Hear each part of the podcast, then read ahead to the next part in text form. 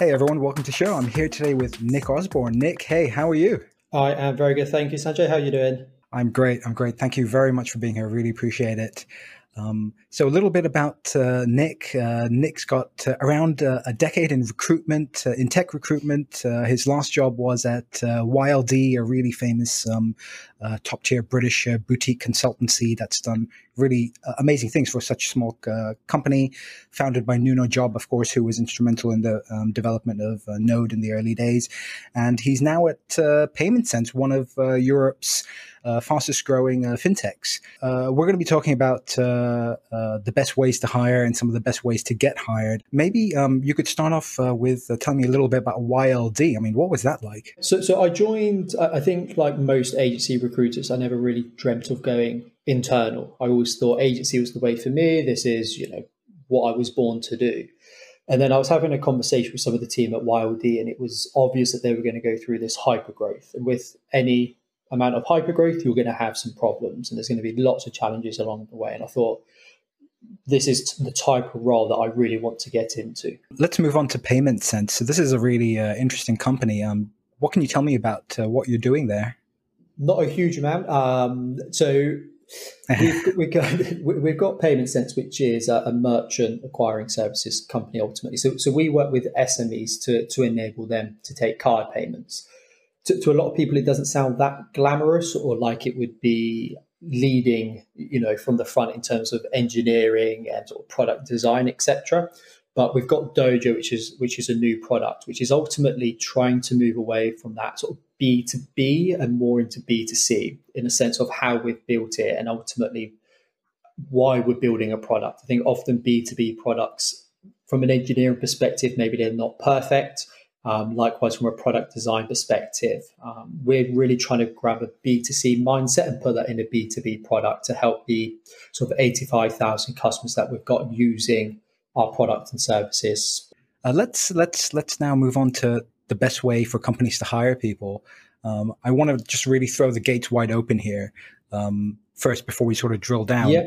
Yeah, uh, I think again it depends upon the organization. There are some who are very much happy to have a one stage telephone interview, ask a couple of technical questions, and then say, yes, you are suitable or not suitable, which I, I think there's pros and cons to that. And then you've got the polar opposite, which is sort of the Amazon processes, etc., where you've got eight stages. Um, a company like Amazon or Google or Facebook can get away with that because they have that brand. I think most organizations, you have to be very realistic and ultimately not have an ego because people typically won't jump through four, five, six hoops for you. So it really depends upon the type of role um, and the type of organization that you are. I think any process should be a living, breathing animal ultimately, in a sense of you should constantly look at it, you should constantly nurture it. What you should also have is sort of the regular touch points with the engineering team or, you know, in, for me, typically the engineering team, and work out you know what's working, what's not working. Um, for example, you know if there's a take-home challenge, what's the pass fail right fail rate of the take-home challenge? If it's really high, uh, you know, in terms of failure rate, it is the challenge being too strict? Are we reviewing in a way which isn't actually allowing engineers to show, you know, ultimately their potential? So it's constantly looking at a process. Too many companies will go, right, here's our process, and this is going to be the process until the CTO leaves, because this is how they want to do it. And it's just only by analyzing the data and really trying to figure out, you know, the quality of hire as much as anything to then look at the process and see is this fit for purpose? Where do we need to improve it? Do we need another stage? Do we need to take a stage out because actually it's taken way too long? I know you've been um, involved in a lot of um, improvements, uh, hiring process improvements at the companies that you have worked for. Yes. Um, can you give me a sense of like where you're at now? Yeah. So, like with any company going through through hyper growth, what used to work when you were hiring a handful of engineers may be absolutely fine. It's only when you are putting a lot of people through the process do you start really to figure out where the wheels are starting to sort of, you know, shake a little bit. And it's only being very proactive and will you ultimately as a company you need to accept that you will make some bad hires no matter what your process is. Likewise, it's inevitable you will ultimately reject some good candidates. Your process will never, you know, out and out only allow you to hire good engineers and reject bad engineers. So it's being very proactive in looking at the data. And like I said, it, it's a constant grow growing animal ultimately. So we've recently had some engineers join from sort of Apple and Facebook and Microsoft. So their mindset, how they want to recruit, but also their experiences are very different to some of the existing engineers. So we actually had a discussion yesterday, just over an hour, about you know with these new hires being team leads, how do they want to go about recruitment? Um, you know, what are they ultimately going to look for? And then we started to build out uh, a process for these particular units because some of them, some of their engineering stacks are slightly different, so they don't have to fit or they won't fit into the existing ways of working. So it's really trying to figure out sometimes you know team by team what's going to work, what's you know what won't work, and then building a process as much as you can. You want to have a solid foundation so that you can have that north star in terms of everyone's going to follow at least this type of process. There could be one or two deviations down to X, Y, or Z, but it's a constant battle ultimately. And what I always want to do is try to change things, you know, very minor things, just to see whether it has a positive or negative impact ultimately. Typically, the candidate won't notice any difference. Um, what we don't want to do is overnight change something and then it means they're set up for, for failure ultimately, or likewise, that it just means that they're going to be an, an automatic hire. So it's constantly tweaking it, almost like a, a product. Um, you know, that's how I try to see the recruitment pro- uh, recruitment process. It's a product. You try to add new things, you take things away. Where's the value add? Is this adding value? No, right, we'll take it out. I think too often companies will drastically change a process and then it, it, you know it's it's almost set up for failure or success. Um, there's no sort of like in between ultimately. So for me, it's a constant sort of blend of new ways of working, how we review a challenge, what the challenge you know is. You know, we do multiple challenges. It's trying to make sure that it's constantly evolving as you know tech is evolving, but also as the data comes through, we can look at you know, pass fail rates. Is this person a good hire? They are. What was key throughout their interview process that we picked up on? Okay, this, you know, was this built into the process? No. How can we build this into the process to try to make sure that the future hires align in, in this particular way? You make it sound really interesting. You make me want to be a recruiter, Nick. I think not many people Maybe, understand. I don't know if you've got a room for a junior. um, but I, I, think this is it. Not many people understand I guess, the, the true value of an internal recruitment team.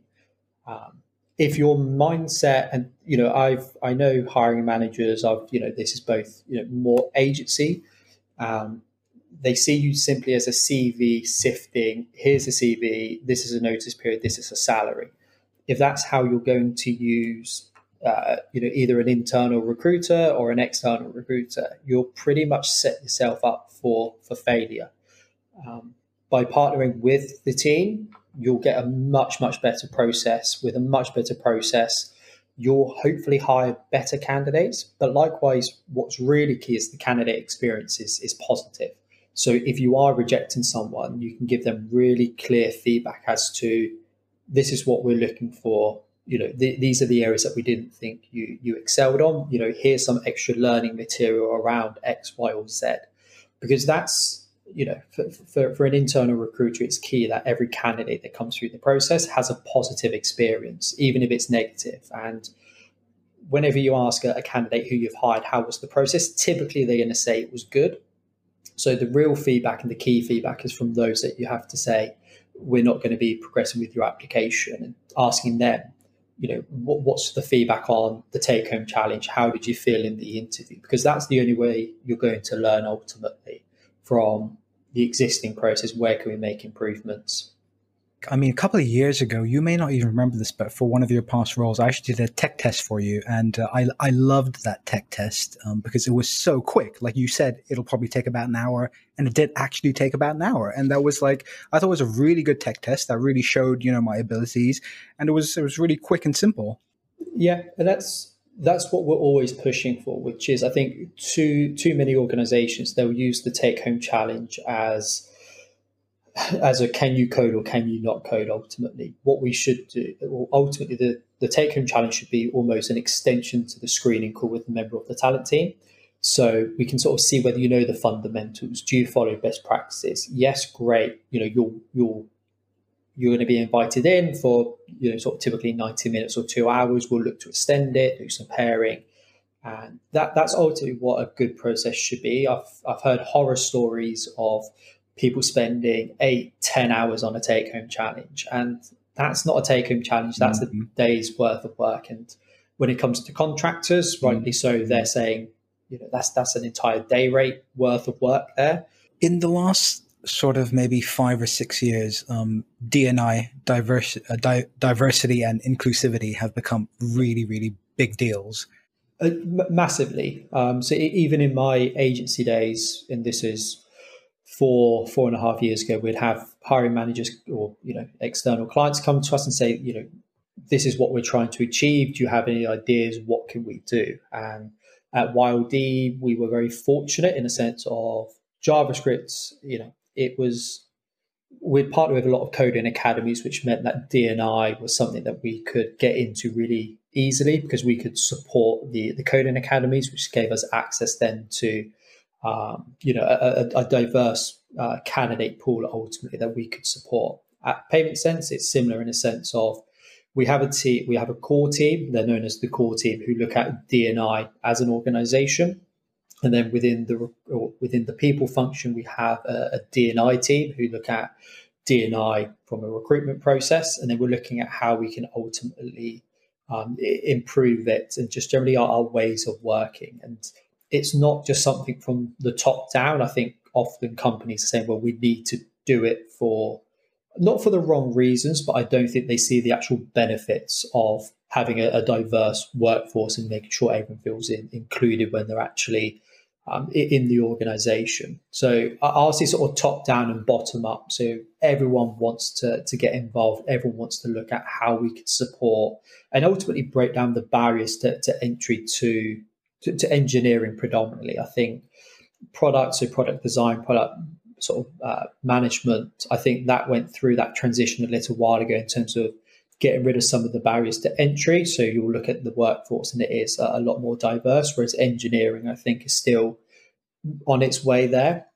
And for, for me, what we need to look at, and I often use football analogies for for things because it's the easiest way for me to sort of say this is what we should be doing. But for, for me, we need to be looking at things like uh, from a grassroots perspective how can we get more into the industry um, and then it's is it university? Is it coding academies? Is it the sort of free code courses that you can do online? How can we support here? Because it's the only only way you're really going to increase the, the number of people getting into the industry.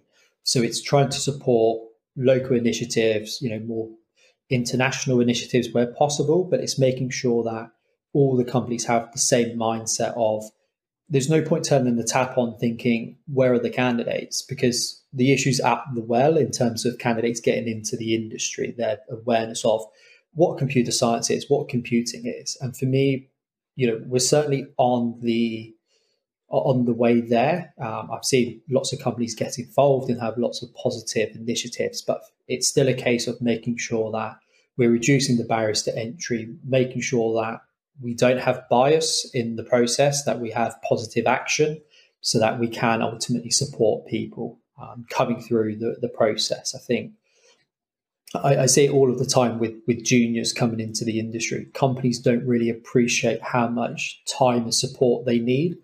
And they'll hire a junior after a couple of months, it won't work out. That junior's absolutely, you know, distraught. And it's not their fault ultimately. It's it's the company's not having the right setup to take juniors on. And I think this is the mindset that companies need, which is you need to look at it from the well, how can we get more into the industry? Once they're in the industry, how can we support them moving forward? For, for me, it's a long term strategic play versus a go on LinkedIn. We're just going to change our search so that we don't get X, but we get Y come out of it. you know a, a search ultimately. And sometimes that is that's fine because it's it's classed as positive action. But we need to sort of take one or two steps back ultimately. That that's my personal mindset. I know some, you know, the great thing about recruitment is everyone has their own opinion um, on how things should be done. I'm not a DNI expert by by any means, but for me, that's what we really need to do is is look at how can get more into the industry, and then you know it's it's internships, it's you know working with colleges, and just try to make people aware of the, the possibilities. Um, PaymentSense, we partner with a local school, and the talent team had a, a sort of day long session with them last week, and we were talking about how to write a CV, how to interview, and then we are talking about um, sort of career opportunities for them and how they could go about these career opportunities. And most of them, rightly so, at the age of 16, didn't quite know what they wanted to do um, or ultimately how to go about it. So we were there to try to bridge that gap. But if you think every secondary school is probably in this situation, um, if there was a way to, at that point, you know, at school, say to people, these are the opportunities that are available to you. This is how you go about them. It then can really start opening that flow um, into the industry. And again, letting people know you don't have to go to university to become a software engineer. You don't have to go to university to do and do computer science to be an engineer. You can, you know, I've spoken with people who have had all sorts of jobs um, and then done a 12 week coding academy course and after three years have become senior engineers. And I think it's just letting people know there's opportunities to, to get into the, the industry ultimately and that there's no set pathway to follow. If you've got passion and you want to do it, there, there, there will be a company out there, hopefully, who can sort of take that, ultimately, the risk and support you further in that development. I, I think you're spot on there with the support part of the picture there. I said this to a, a candidate yesterday who's just completing their master's. So they're, they're interviewing at PaymentSense They've got a couple of other interviews at the moment, and first sort of break out into the employment world. And he, he openly asked me, "I don't know what I'm doing at the moment. You know, with everything going on, do you have any advice?" And I was like, "For you at the moment, for the next twelve to eighteen months, it's finding." the opportunity or the companies that's going to provide you with the most support for the next 12 to 18 months you want to be a sponge that's ultimately what your job is um, be a sponge, learn from all of the other engineers around you. Yes, um, you know, if it's the right company, if the salary's right, makes life a lot easier. But be a sponge, learn as much as you can. Don't just go with a company that's going to offer you the most money. You need to make sure it's got the right setup around you. And I think the more we look at bringing juniors into the industry, again, the more that will help with with DNI ultimately. Cool. So, look, that was a, a, lot of fantastic information there about best ways to hire. Let's move on uh, very quickly to the best ways to get hired. Yeah. um, so, so let's let's let's start let's start maybe with uh, with the with the CV. So, like, tech as an industry is really quite different, right? Than than almost any other industry. You know, it's it's there's such high demand. So, my my, my question is how important is the construction of, of a CV as opposed to just the bare bones experience? It, it really depends. And I think I, I, put a tweet out a couple of months ago about this because I think the, the reality is you could have the best CV in the world. It depends upon the person who's reading it and how good at they are ultimately in interpreting the CV. So I think one of the key things I'll always say to people is when you are sending your CV into an organization, look at who's likely going to read it. And if it's going to be the hiring manager, so, you know, a hands on engineer or someone who potentially was hands on not that long ago, how your CV is constructed can be very different to how it's constructed for a recruiter. Most recruiters will do control F, do they have a keyword? So I think, and what you don't want to do, and I think too many candidates fall into this trap of having an eight page CV and having every single tool they've ever used on there. That's not ultimately what what we want to see. It's look, you know, for me personally, what I really look at is the past sort of two or three roles, depending upon how long that is. If it's if you've done three six month contracts, then obviously I'll look further back into your into your history. But it's it's not just the tools that you've used or the languages or frameworks. It's how you've used them ultimately. Um, and you know, your, your CV is the shop window. You want to sort of try and make it as as glamorous as possible to to entice the recruiter to reach out. And it's on the screening calls. That's where you you really go into detail about who you are, what you've been doing, but then what you want to be doing moving forward. Um, so it really depends upon the role. It's always worth tailoring it. Um, you don't want to have every single you know language on there from when you were doing COBOL development 20 years ago, like my dad, through to you know the, the more Golang and, and Rust. We, we don't want to see that. The the COBOL adds no value. And again, it's it's looking at your CV to think where's the value add? How can I make sure that ultimately the recruiter who will probably be the person reviewing your CV 99% of the time has that desire to give you a call uh, and that's where you can go into into more depth. And I think there's still a lot of learning to be done from the recruitment side as to what to look for when it comes to a CV, um, and trying to connect. You know, a great recruiter is able to connect dots that aren't potentially there on the CV just through experience by sitting in on interviews and thinking, well, if you've used this, the likelihood is you've used that. So I'll give you a call, benefit of the doubt and just be open with that. And the candidate can say, yes, I've used it. No, I've not used it. And then depending upon which answer it is, you can either say, well, okay, it's, not going to be right, or great, thought that may be the case. So it's always for me about tailoring it to the, the company. Um, and then, you know, something a lot of job specs will have is a, a list of 15 things to say, you know, you must have used this, you must have used that if you want, add them onto your CV. If the recruiter's keyword searching, it, it's going to be valuable and hopefully help you. Uh, so you, you, mentioned it there, uh, and um, that, that is going to be my next question uh, about that first call. Like you know, when when we get you on the phone, how do we impress you? How do we get through you to the next stage?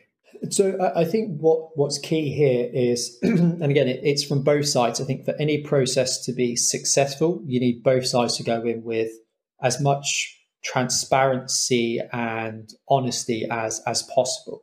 If we say to you, "Have you used X?" and you say yes, and then we take you through to interview, we'll find out very quickly whether you've used X or not. Ultimately, um, and it is just being very clear and honest as to the reasons why you're looking to leave that organization. Again, the job of, in particular, the internal recruiter isn't to qualify everyone into the process. We don't want that. You know, we do want to qualify people out. So if you turn around and say, you know, being a senior engineer for 10 years, really want to move into a team lead role, want to get into, you know, people management, we can very quickly turn around and say this isn't actually the right role for you.